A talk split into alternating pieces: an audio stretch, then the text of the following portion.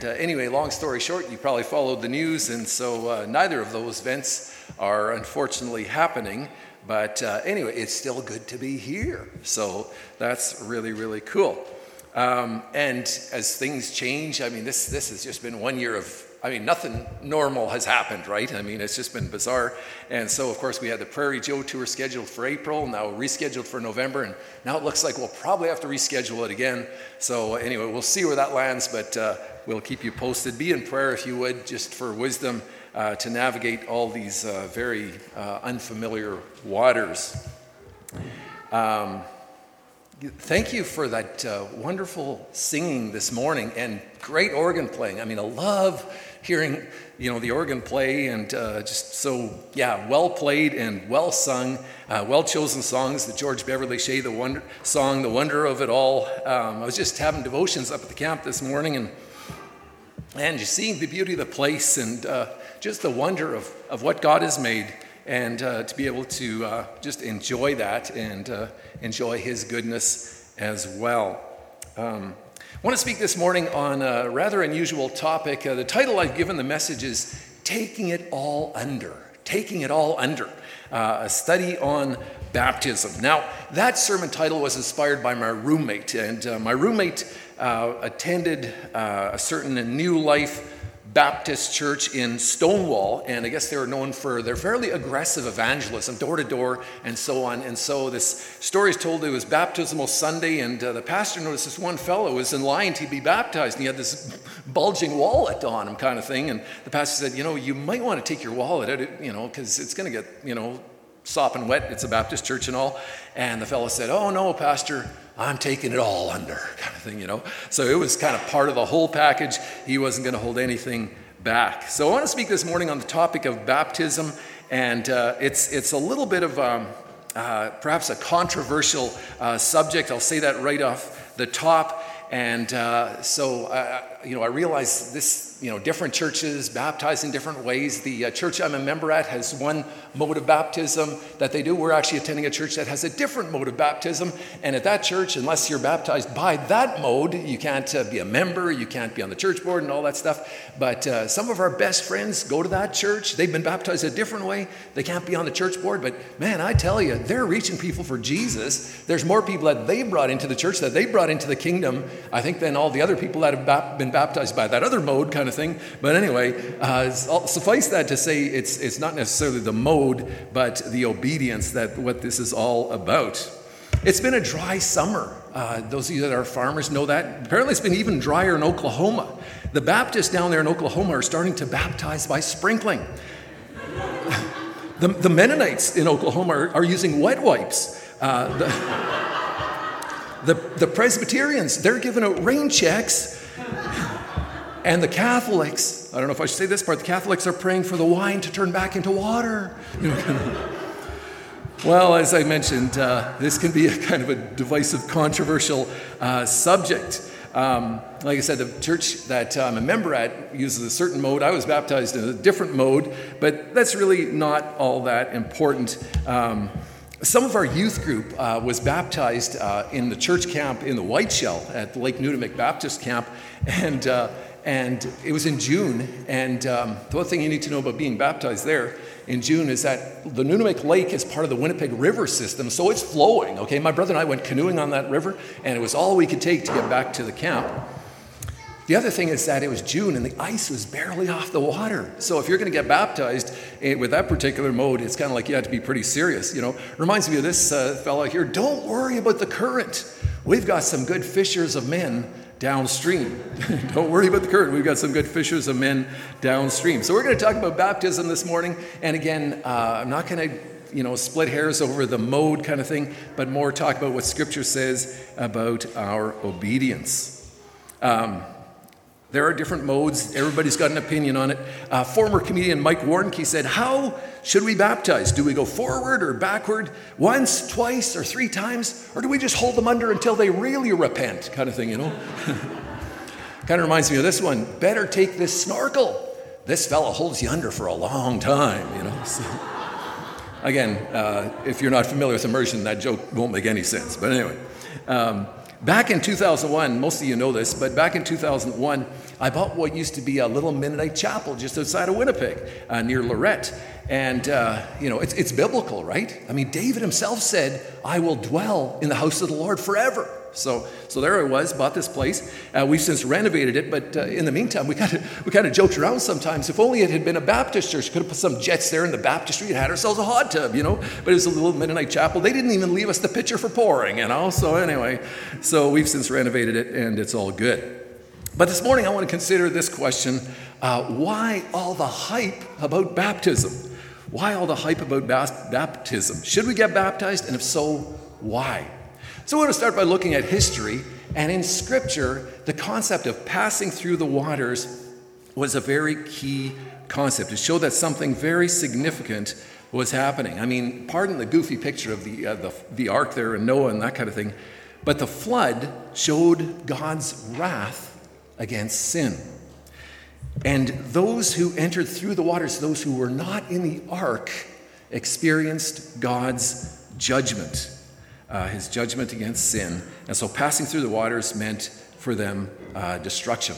Uh, and then the uh, crossing of the Red Sea. You remember the nation of Israel was in Egypt. They were slaves, and God used Moses and Aaron to lead them out of Egypt and up to the Red Sea. Well, of course, they got the Red Sea in front of them. The Egyptian army's chasing them from behind. And what does God do? He opens up the Red Sea, and the people pass through the waters on out of the land of slavery. So that's a picture of our salvation, leaving the land of slavery and passing through salvation uh, to um, what follows. And of course, what follows uh, at Mount Sinai, they got the law. And there, part of the law was that the priests were given all kinds of uh, very um, intricate details, even on hand washing, ceremonial washing, and so on. So, passing through the water is very key uh, concept, even in the giving of the law.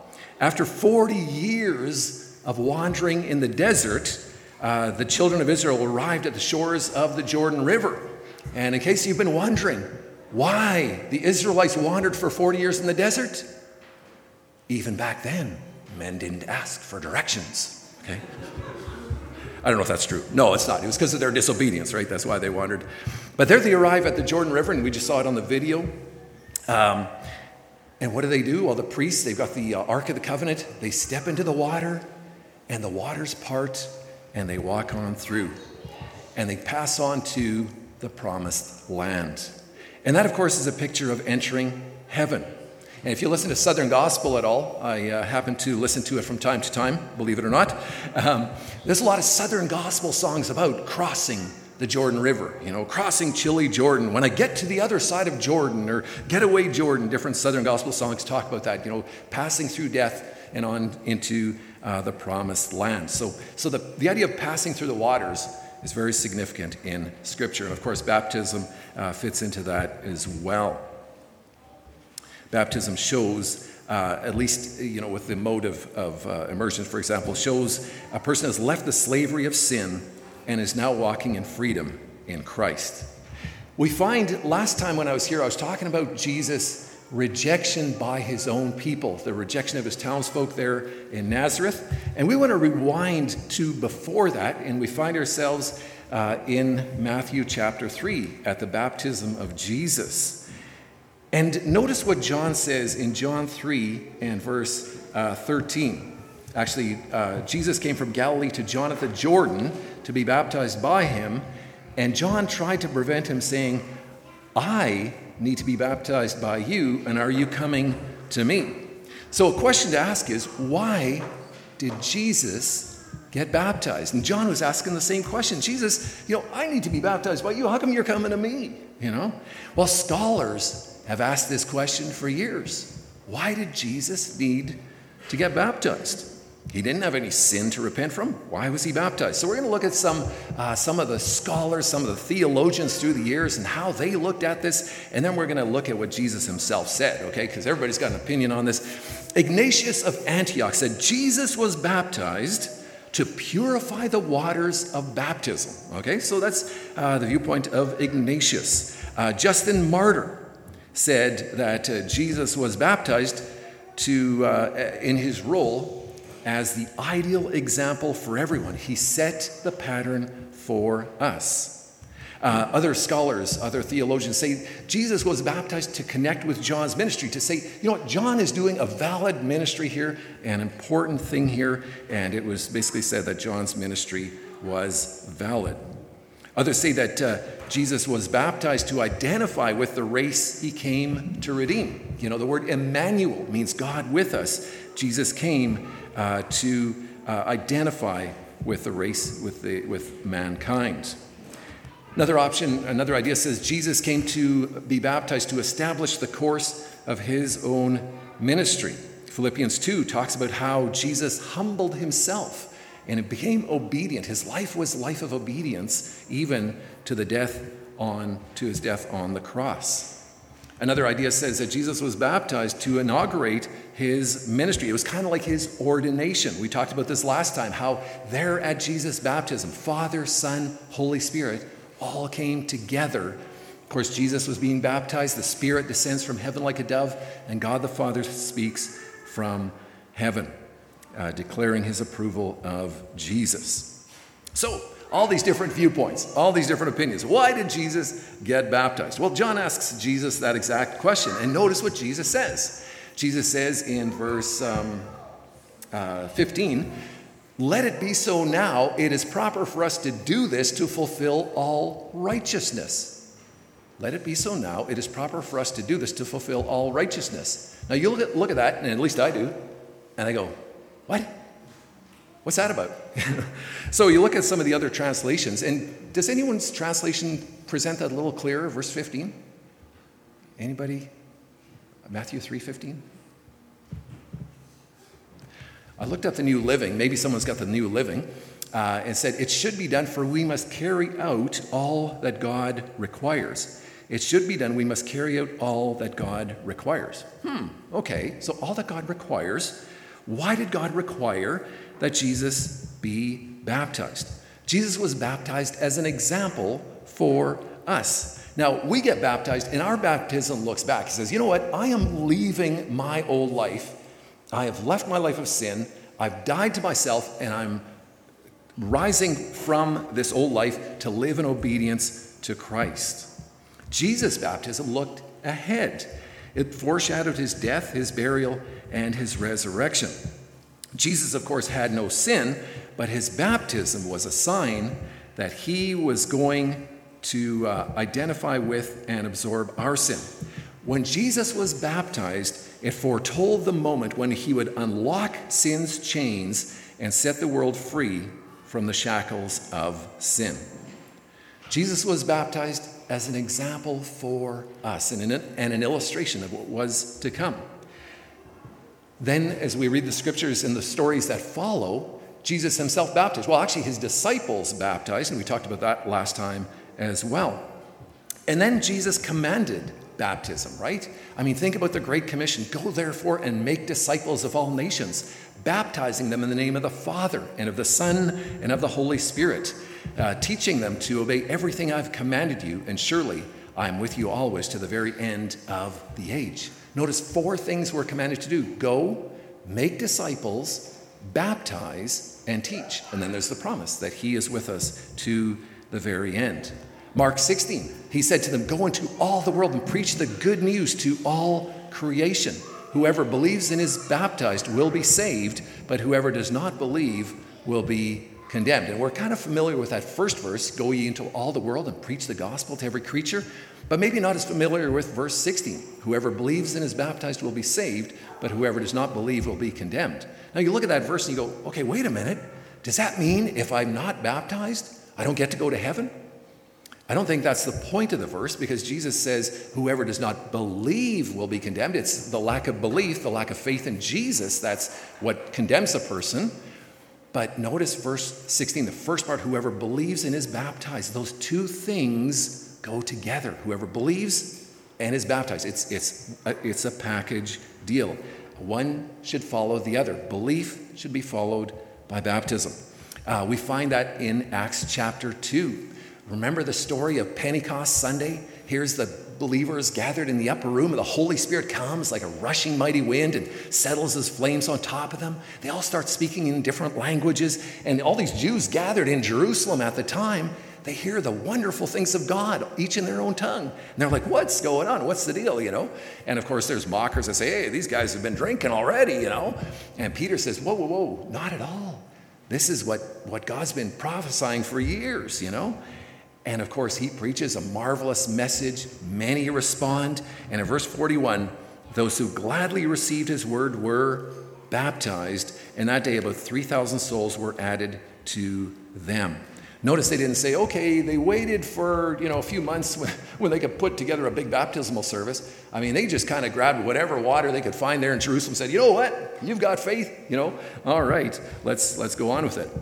Uh, the story goes on in Acts chapter eight. There's Philip. He's heading down the road, and this Ethiopian eunuch goes cruising by in his chariot. And Philip says, uh, Philip sees the guy reading Isaiah. He says, uh, Do you understand what you're reading?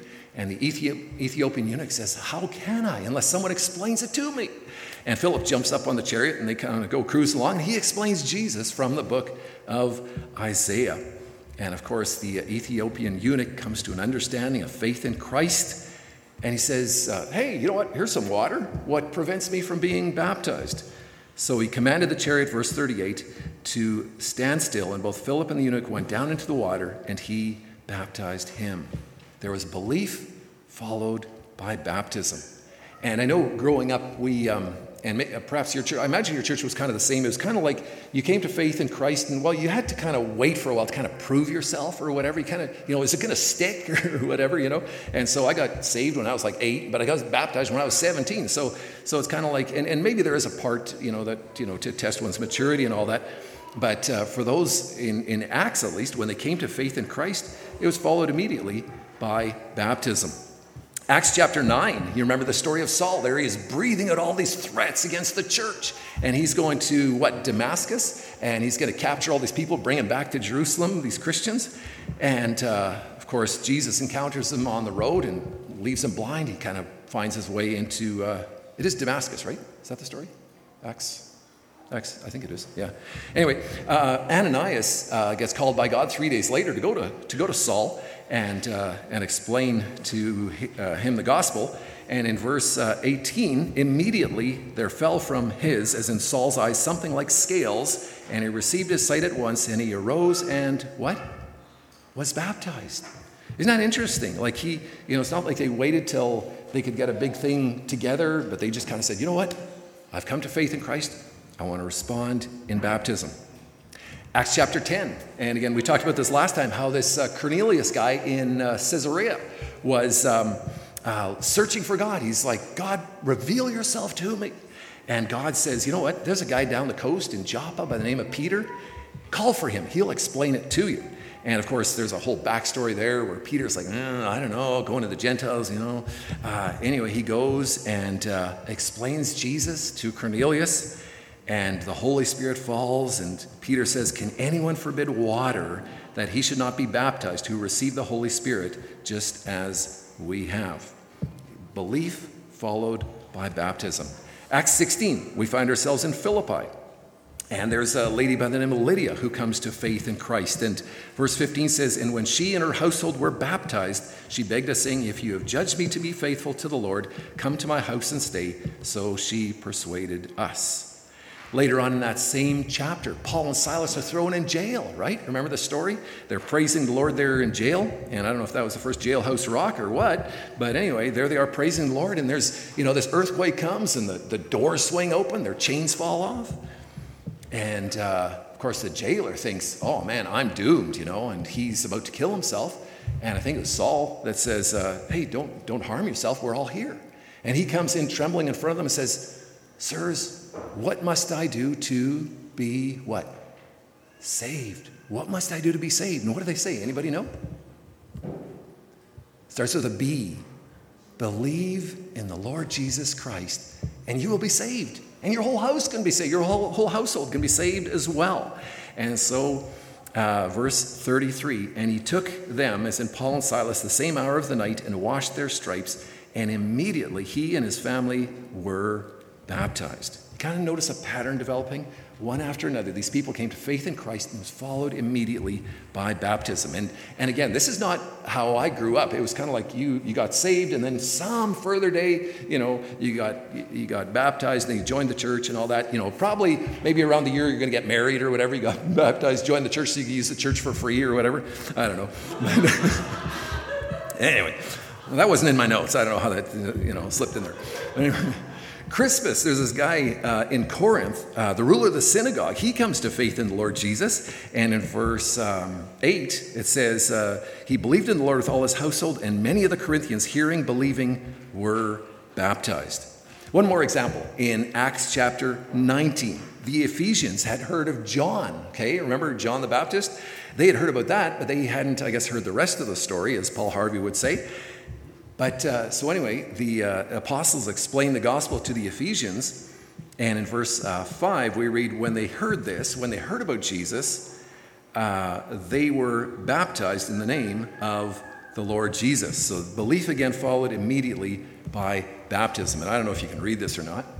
But uh, what it says, in my research at least, and, and if you found a different uh, conclusion, I'd gladly talk to you after, but in every account of salvation that I found in the book of Acts, belief in Christ was followed immediately by baptism. In every account that I found in Acts of people coming to Jesus, the immediate response was baptism.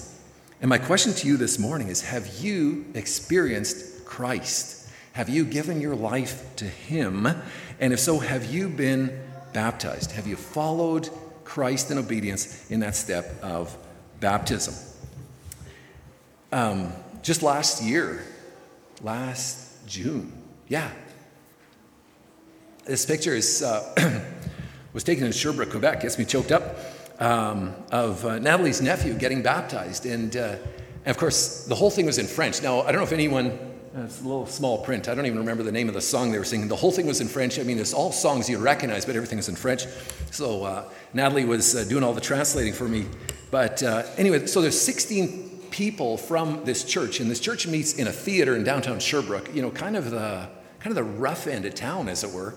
But uh, anyway, so 16 uh, people were being baptized. So they all had their video testimonies and stuff. It was really slick and all, you know, you know, pounding music all between the stuff, and it was it was a big show kind of thing. Anyway, so this guy gets up, uh, one of the pastors, I guess, and he's just explaining the gospel from John 3 as clear as could be. And like I said, Natalie's interpreting it all because I don't really know any French and stuff. And he's like, you know what? We've got people here that are getting baptized today but if you, you know, and, and, he just led these people in the sinner's prayer, just clear as could be. He said, if, if you prayed this prayer today, you can be baptized right now. And of course, like I said, a lot was lost in translation, but I'm sure there was at least 24 people that were baptized that day. So I'm assuming the other eight were just people that got saved. These are people that, you know, like it's kind of a druggy end of town and all that. I mean, they just kind of wandered off the street. Hey, I heard there's a good service. I think there might have been food after or something like that, you know, and uh, honorary Mennonites there. No, just kidding. but anyway, these people just wandered in, heard about Jesus, and they got baptized. You know, they, this pastor's like, yeah, we got outfits for everybody and stuff like that. And so it was just, just amazing. You know, just God was moving in that place. But is baptism salvation? Do you come, do you get to go to heaven because you were baptized? Well, one example, an obvious one, is the thief on the cross, right? Um, there's Jesus being crucified, the thieves on either side, you know, mocking him, and then the one kind of says, Well, you know, Lord, remember me when you come into your kingdom. And what does Jesus say to him? He says, Well, buddy, if we could have had a baptismal service, you would have made it in, but you're out of luck. No, is that what he says? No. What does he say?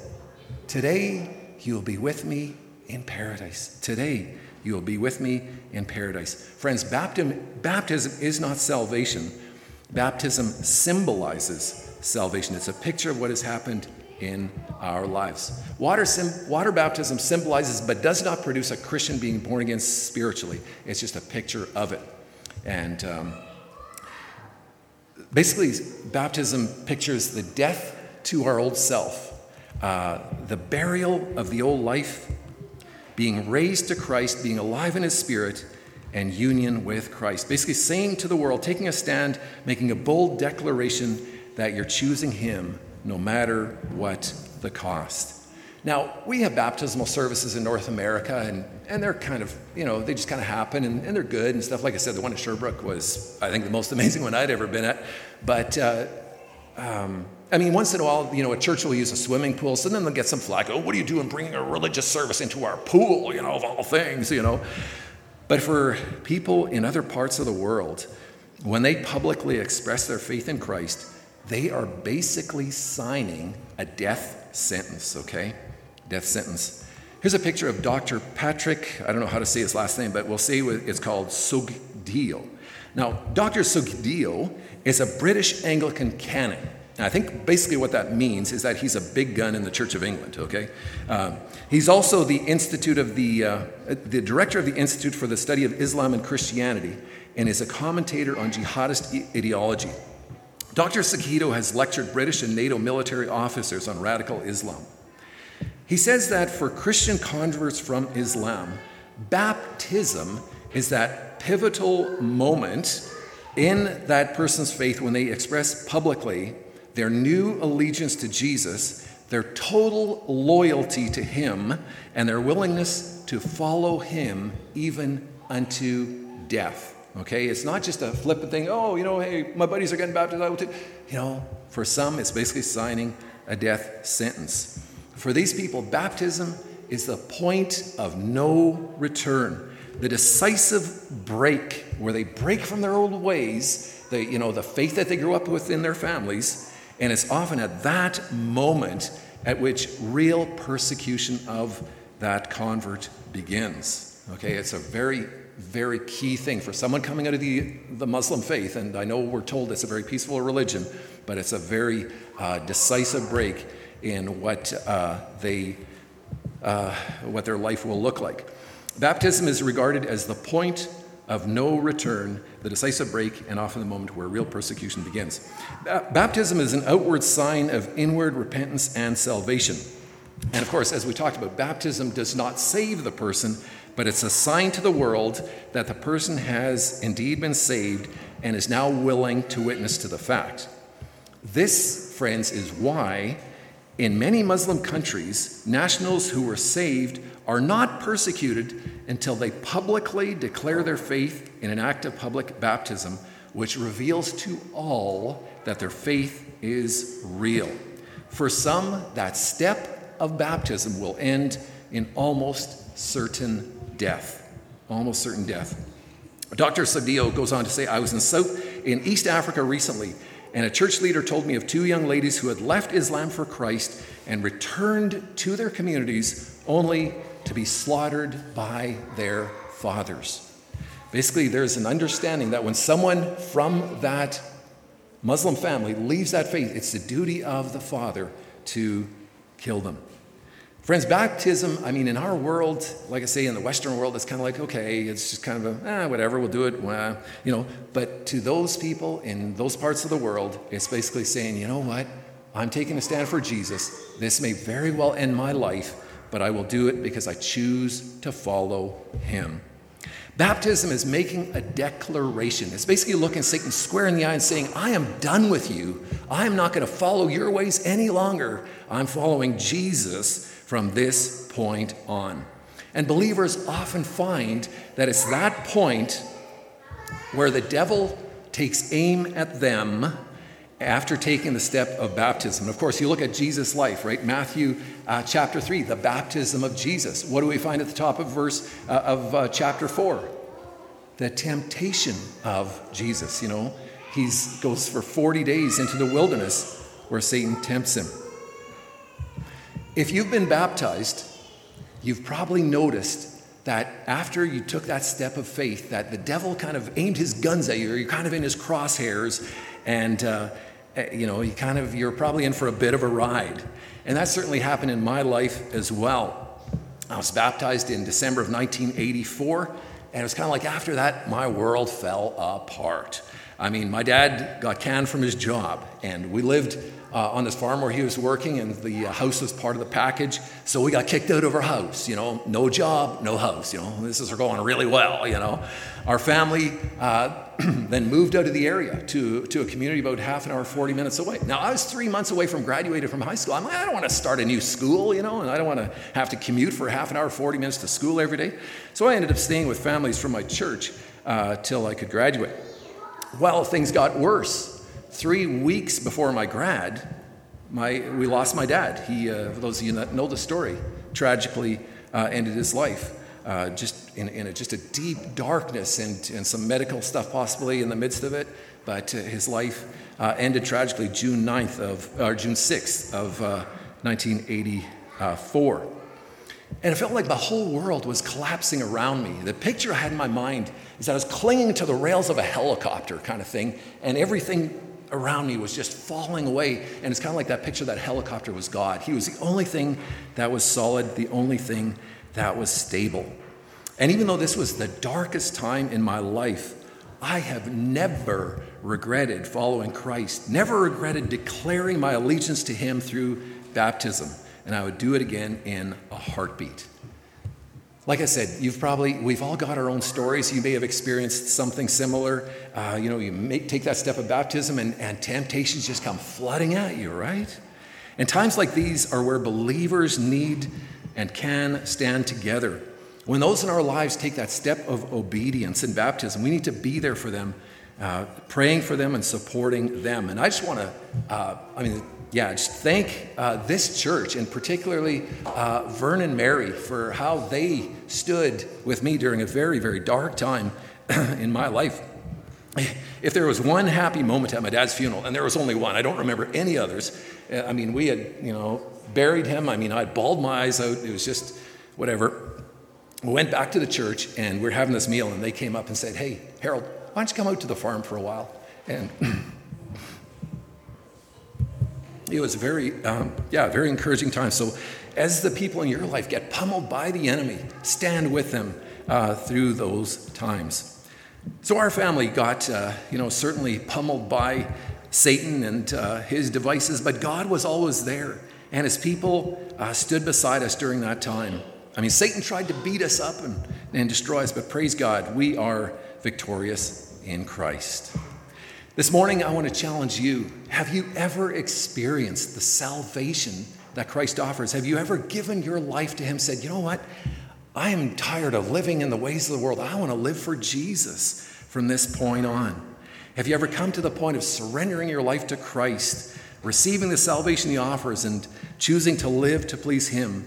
Uh, from this point forward. And in just a moment, I'm going to be leading us all in a prayer that, that you can pray if you've never prayed to invite, your, uh, invite Jesus into your life. Secondly, if you have experienced Christ, if you have given your life to Him, have you followed with that step of obedience in baptism? In Scripture, baptism coincides uh, with salvation. Over and over, we read, they believed and were baptized. If you know Christ but have not been baptized, I would urge you to do so as soon as possible. I mean, what a blessing it would be for Pastor Danny coming back from sabbatical to have his inbox flooded with people saying, Hey, I want to get baptized as soon as possible. You're calling up and saying, You know what? When can we schedule my baptism? You know, how cool would that be? Baptism symbolizes what needs to happen in our lives on a daily basis. That dying to ourselves, dying through that old way of life that is focused on sinning, burying the old way of living, burying our flesh, saying, you know what, I'm not living that way anymore. And then being raised to life in Christ, guided by His Spirit, focused on Him, and yielded to Him and led by Him. Let's pray. And uh, if you've never prayed to invite Jesus into your life, like I said, I want to lead us in a prayer that, uh, that you can pray to make that your prayer this morning. I, I invite us all to uh, pray out loud so that if there is someone that, that needs to be praying this prayer for the first time, that it won't be uh, awkward or embarrassing. So, so join me as we pray out loud. Jesus, I need you. Thank you for dying on the cross for my sins. Thank you for forgiving my sins and for giving me eternal life. God, I know that I've broken your laws. My sins have separated me from you. I am truly sorry. I want to turn from my past sinful life. I want to turn toward you. I believe that your son Jesus died for my sins, was buried, and then was resurrected from the death the third day. And he is alive forevermore. Jesus, I receive you as my Savior and Lord. Rule and reign in my heart from this day forward. In Jesus' name, amen. If you prayed that prayer this morning and you meant it, I'd love to talk to you after, and uh, I'm sure Danny as well would love to, to chat and get you started in that walk of faith. And uh, if there is someone that, and that's you, or maybe someone that has never taken that you know, step of baptism, uh, love to talk to you afterwards and, uh, and chat more about this. So thank you for the opportunity to be here, uh, and God bless you.